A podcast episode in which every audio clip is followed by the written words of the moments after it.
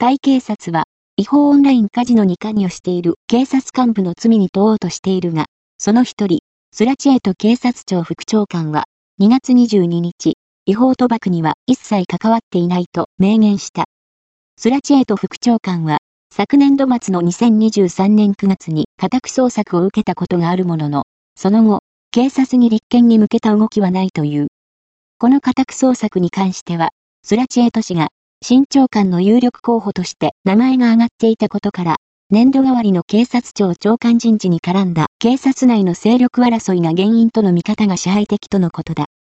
また、国家汚職制圧委員会 NACC が、スラチエート副長官などの不正疑惑を調査していることについて、同副長官は、NACC は、訴えがあれば、調査しなければならないということだと説明した。